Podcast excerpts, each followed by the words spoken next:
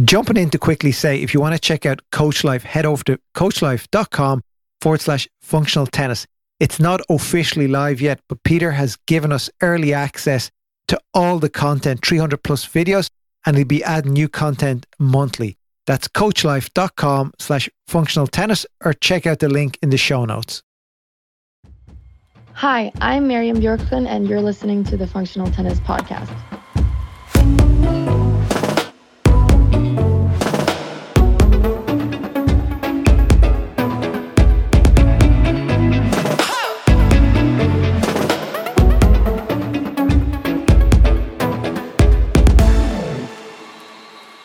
Welcome to episode 91 of the Functional Tennis Podcast. I'm Fabio Molle, your host. This week I'm speaking to upcoming Swedish tennis player Mirjam Bjorklund, who is making the transition into the WTA Tour. She tells us all about her recent time at the Qatar WTA event, going three sets with Iga Swiatek, the contrast from juniors to seniors, her positive mindset, and more. Before we get started, a couple of things. First of all, a shout out to our podcast sponsors, Slinger, who make the awesome Slinger bag, the portable tennis ball machine. They've begun working on some trick software to record and analyze your tennis, which sounds exciting, and I can't wait to share more details on this as it comes true. Also, for the month of March, any order on our online store at functionaltennis.com gets an automatic entry into our racket giveaway. The winner gets to choose a racket of their choice and we will then purchase it and mail it to them. So if you want more details, head over to functionaltennis.com after this episode. Okay, here we go. Hi, Mirjam. Welcome to the Functional Tennis Podcast. Hi, thank you so much. Great to have you on. Uh, as I said earlier, we've be, we've posted your videos over the past few years, and they're always well liked. And uh, you're obviously a great player, so it's great to have you on. Thank you so much. Great to f- find out just a bit about your tennis journey and where you got to now. You're just you're just off a flight now. Yeah, I just uh, got home to Sweden after um, a couple weeks in Doha. I played the WTA over there. Tell me, how did that go? I won my first round against Lucy Hradecka. I don't really know how to pronounce it, uh, but it was a good match. And uh, and in the second round, I lost to um, Misaki Doi, uh, Japanese girl, lefty. She was tricky. Tight three setter. Yeah, I mean it was tighter than the score in the second and the third, but I played a really good first set and uh, and it was really really good level from both of us but she she found a way to to win the match and um, there's a reason to why she's top 100 great. Well it must be it's good experience. What was the vibe like over there? It was amazing. Um, the way that they treat you and the way that the players are uh, training and uh, doing their recovery and everything it's it's nice to be around the best players in the world and the best organizations. And um, it's really nice when you play the matches. You have ball kids and umpires, and it feels exactly like what we've all been dreaming about and what we were working for. So it was really nice to to be able to compete with with those girls. It's good that you appreciate those things because I'm sure the people who've been playing maybe at that level for a long time, sometimes they can take it for granted. And we all saw last year when there was no ball kids and nobody to bring people's towels over. There was, you know, some players didn't really didn't really like it. Took them a bit of adjustment. Yeah, for sure. And and you know how people have been saying the last year that it's tough to play without audience, but that's the way a lot of the players play all year round when you're not at the highest level. So it, it's only probably 1% of all the tennis matches in the world. It probably less have a substantial audience. Yeah, for sure. There was limited audience over there, wasn't there? Yeah, when Roger was playing, it was quite packed, but everything else was was uh, pretty limited. We at we at Roger's match. I saw Roger against Dan Evans. Nice. And how did Roger look to you? Did he look in good form? Did he look fit and healthy? I think Roger looked like Roger, and he it did, you couldn't tell that he was he had been out for 14 months. Um, it looked pretty smooth still, but for sure he was. You could tell that. I mean, 14 months is still 14 months, so yeah, it's um, it's tough to come back out and play. And he was probably a little bit, you know, he was probably one what he was going to bring, but I thought, I mean, he impressed me. yeah, no, he. It's pretty impressive what he did. I say, yeah, for anybody, even if you're a 22 year old and you're coming back after 14 months, having played no matches, you're going to be tired after a tough three setter. And then he had another three setter. So he's probably a bit tired now. So he's right, taking a break and back to the training. Yeah, I saw that. But what's the one thing so you could take away from just that bit of experience in Qatar? I would say just uh, actually from the matches when you've lost one the first set or I played a really good first set and I've seen a couple matches where that this happened as well that it doesn't scare the opponents on that level because they know that it you can bring it in one set and then they'll do something to stop you in the second. It's never really over for them. They know they know their level and they know what they can bring as well. So I feel like it's not like uh, sometimes you can you can play really good in a in a set on a lower level and people will kind of try to do too much and feel like the match is over and they'll give you a game or two and you get that little momentum and everything. But on this level, I would say everybody's really fighting until the last point and they're very good at finding solutions to come back in the matches, no matter what the score is. That seems to be the general vibe from really juniors to seniors, isn't it? Where, you know, juniors probably put in a good set. The, the other the other person just says, "Okay, I'm I'm gonna I'm out of here. Pack my bags." Where it's only very few people of juniors will stick around and look for the win. That's what I'm. That's what I'm starting to feel from speaking to people who've played high level, both juniors and seniors. W- would that be right? I mean, I think so. Um, there's a lot of players that are, you know, every week is different and every match is different, but I would say it happens a lot on uh, certain levels, but it doesn't happen at all as much on WTA and, and ATP that that somebody just gives it away for free. Um, so I would say you really have to fight for it uh, on a higher level. Yeah, no, and what for you has been a challenge moving from junior career to senior career? It's been uh, there's been different stages and everything's been everything's been different. I played my last year as a junior. I played three out of four Grand Slams, and that was really nice to see basically what it is you're you're going to be working for uh, the next couple years. So also the best junior events uh, that they have, they're very good and, and there's hospitality and if you're top in your country, then you get certain things paid for just with the hospitality and and when you get out on the senior tournaments, then it's it's not like that. And um, you start from scratch. You start with qualies and then you try to build up your ranking to try to go and play bigger tournaments every, every week. And um, right now I'm at a stage where I'm in between uh, ITFs and WTAs, and sometimes I can get into a qualies in a WTA somewhere, and I have to try to take that step as well.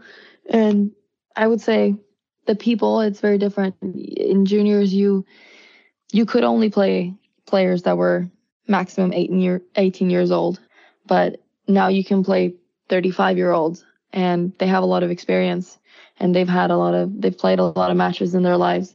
And um, it's a different thing, but I've, I've done it for a couple years now. So no, it's great to see you're out there, you know, get, doing the qualies at WTA events with 250, 500s. Like, it's amazing. Often you see a lot of guys and girls who will just you know, they just keep playing futures and futures and not take the chance of signing in for challengers and for the the better events, the, whether it's a, a 250 or even at 500. And, you know, that you're going to get a lucky break one day if you're showing up every week and putting in the work. For sure. And if you're, if you don't get in, then you're around the best players and you, you try to practice with them or watch them play matches, especially, but also just trying to be around that level it motivates you and it, inspires you as well to just you see what's missing in your game and you see what it is they they do really well.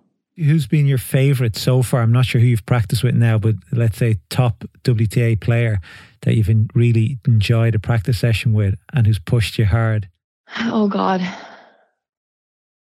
Well, I've always had good trainings with Johanna Larsson at Fed Cup the last couple years. Now she's retired, but but we had some good trainings and that was fun for me, especially just, you know, getting into the Fed Cup team the first the first year and get to train with her. That was very nice. Training wise, I don't know. At Functional Tennis, we are all about helping your tennis game get 1% better every day. That's why our match and practice journals are a great tool to have in your gear bag. The Functional Tennis Match and Practice Journals help you plan and evaluate your matches and practice sessions. It includes goal setting, quotes, pressure tests, and more. It's used by players of all ages and levels, and it's a great way to get away from your phone and focus in on your game. To learn more, visit functionaltennis.com let's talk about matches then. let's talk about yeah. about just under twelve months ago. You played. Uh, you could say the WTA Player of the Moment, Iga Swiatek. If I'm sure I butchered that, even though they've told me loads of times how to say it. But you went. You, I tied three sets with her. Tell me, tell me about that. Was that was a Fed Cup match? Yeah.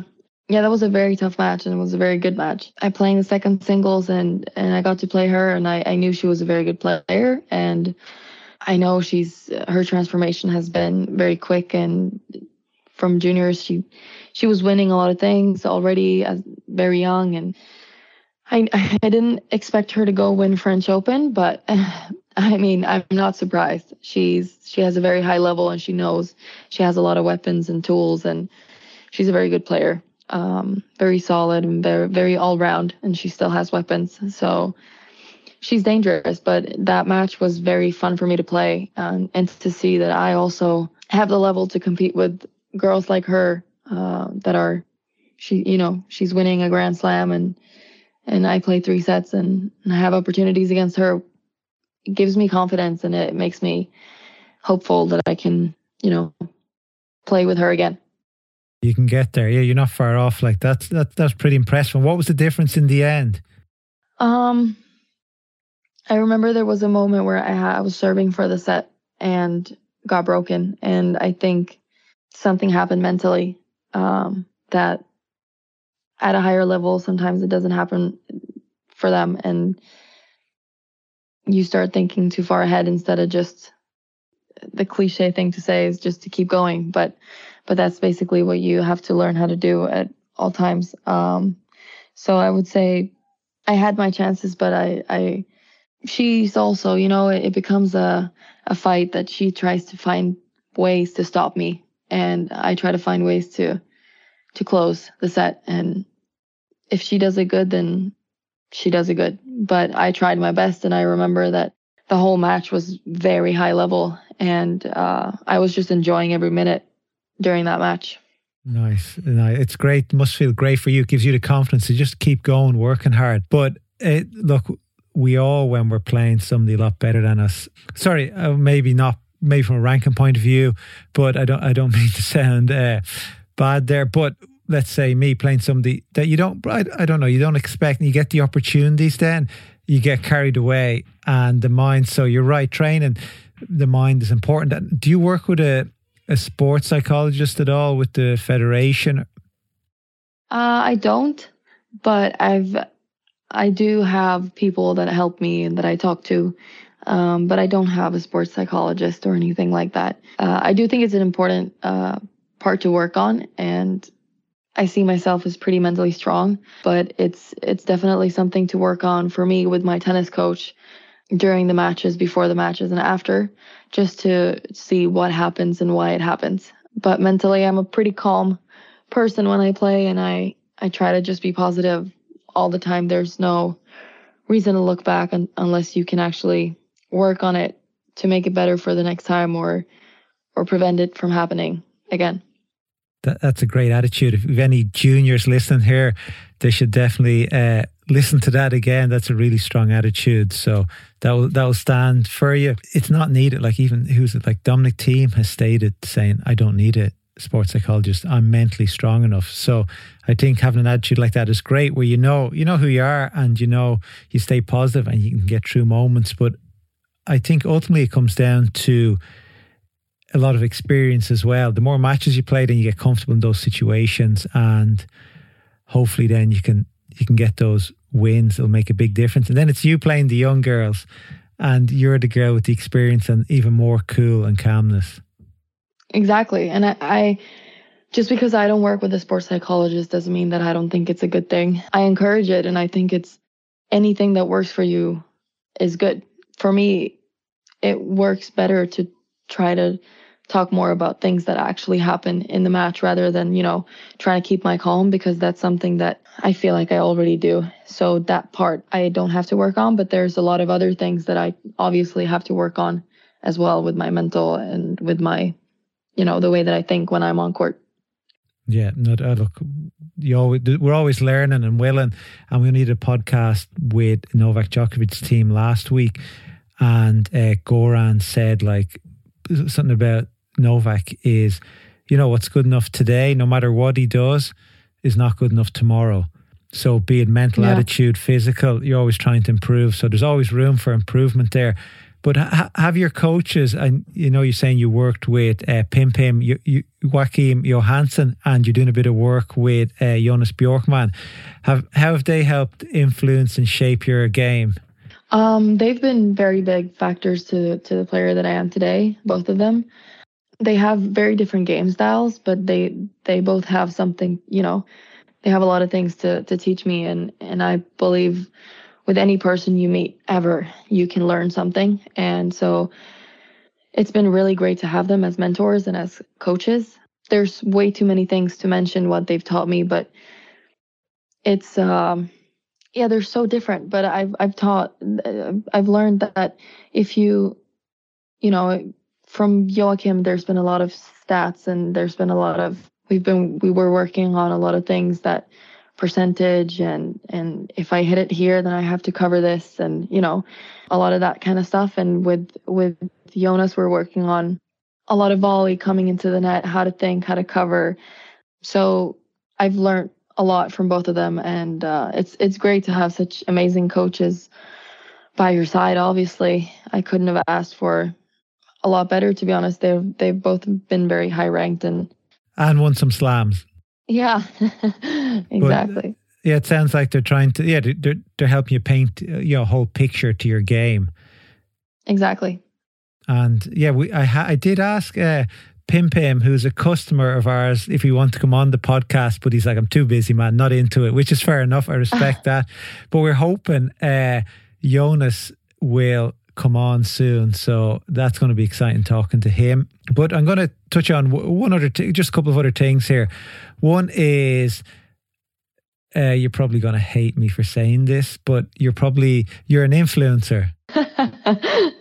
I wouldn't call myself that. I call myself a tennis player. But we'll get to my point here now. Point being, you use, you know, you use your following on Instagram to uh, make money, make an income that will help that helps you travel around the world or employ coaches or what whatever's needed for your tennis.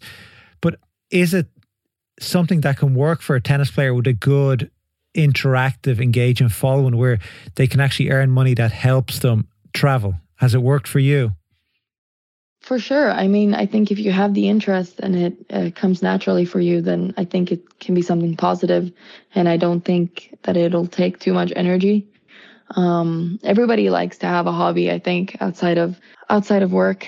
Um, so, but it, it definitely helps me financially to to pay for things and to to keep doing what I love. So I I do what I can, and uh, I think it's it's great to you know sometimes you get messages from younger girls saying that they have me as their role model, and it just makes me so happy that I that some that I can inspire someone.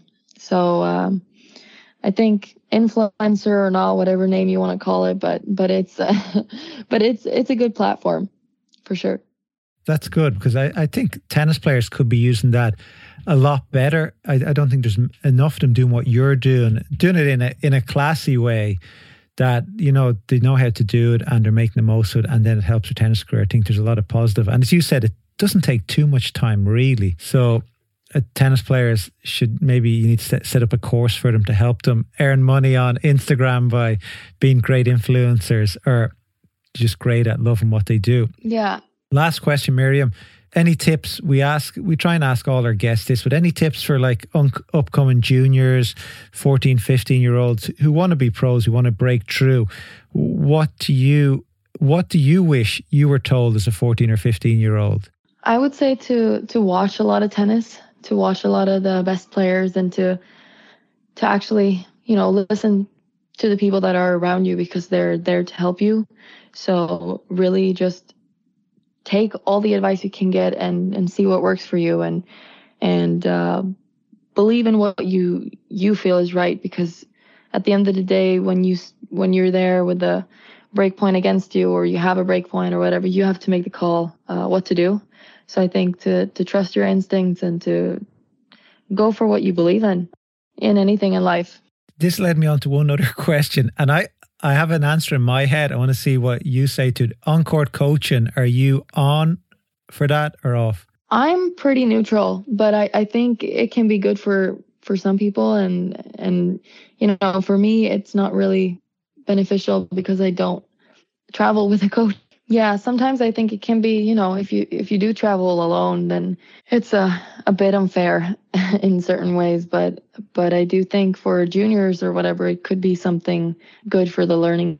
My answer I had in my head was no, because I was going to say she's going to say she's mentally strong and positive, and she doesn't need a coach in the corner.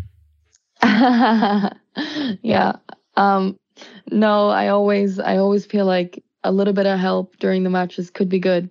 But you know, if it if there wasn't any coaching, I wouldn't complain. And with coaching, I don't. It'll it'll work out. Thank you very much for jumping on here just after you get off a flight. I I don't like doing those things, so it's great. I appreciate it a lot. Is what I'm trying to say. And uh, best of luck in the upcoming year. I hope to see that ranking going up, and you're going to see it a, as a regular at the WTA events.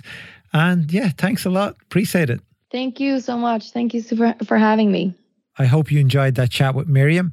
I look forward to seeing her in the main WTA draws in the future. I'll be back next week. And until then, bye.